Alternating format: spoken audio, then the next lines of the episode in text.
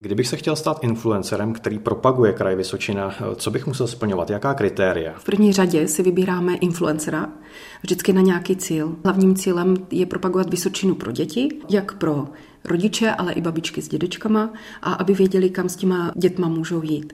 To znamená, že si vybereme influencera a dáme mu nějakou nabídku, možnosti podle věku dítěte a ten influencer si z toho vybere, co mu je blízký, jeho zájmům, aby se tam dobře cítil hlavně. Popisuje ředitelka Vysočina Turism Olga Kénigová. Řekla bych, je to součást tvoření brandu neboli značky, aby si lidi, kteří sledují influencera, dokázali představit, co je Vysočina, co tady můžou zažít a ten sdělený obsah na sociálních sítích, video, fotky jsou realistické a vypadají jinak, než třeba když si někdo přečte jenom článek v časopise. My jsme teď na chalupě u Vypa v Písečném u Bystřice nad Pernštejnem.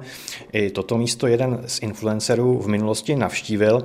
A jak taková návštěva influencera vypadá, na to se eh, ptám majitelky Markéty Čechové. Ti influenceři většinou přijedou a jsou připravení, mají opravdu ten program docela nabitý, protože chtějí spoustu věcí vidět, chtějí se tam podívat, dát. Vy musíte nabídnout to, co normálně nabízíte normálním hostům, aby to bylo uvěřitelné potom, když k vám někdo posleze přijede. Je přístup ke každému hostu úplně stejný, takže i k tomu influencerovi. Na Vysočinu už se dvakrát v roli influencerky vypravila například Kamila Linda Sedláčková. Než se ještě začneme přesouvat na samotné místo, tak je na mě to, abych jako vymyslela teda, jak ten obsah bude vypadat. To znamená, že já jsem si třeba nastavila dobře, že bych z každého dne chtěla udělat vlastně reels, záběry z celého dne, zároveň se dělají fotky v průběhu dne a zároveň jsem natáčela ještě vlog, který byl potom na YouTube. Takže na jednu stranu se člověk snaží užít si výlet a na druhou stranu je to i hodně náročný, když to vlastně zaznamenáváte, máte to dítě, máte jenom dvě ruce. Podle Vysočina Turism navštívilo region v minulých dvou letech zhruba 15 influencerů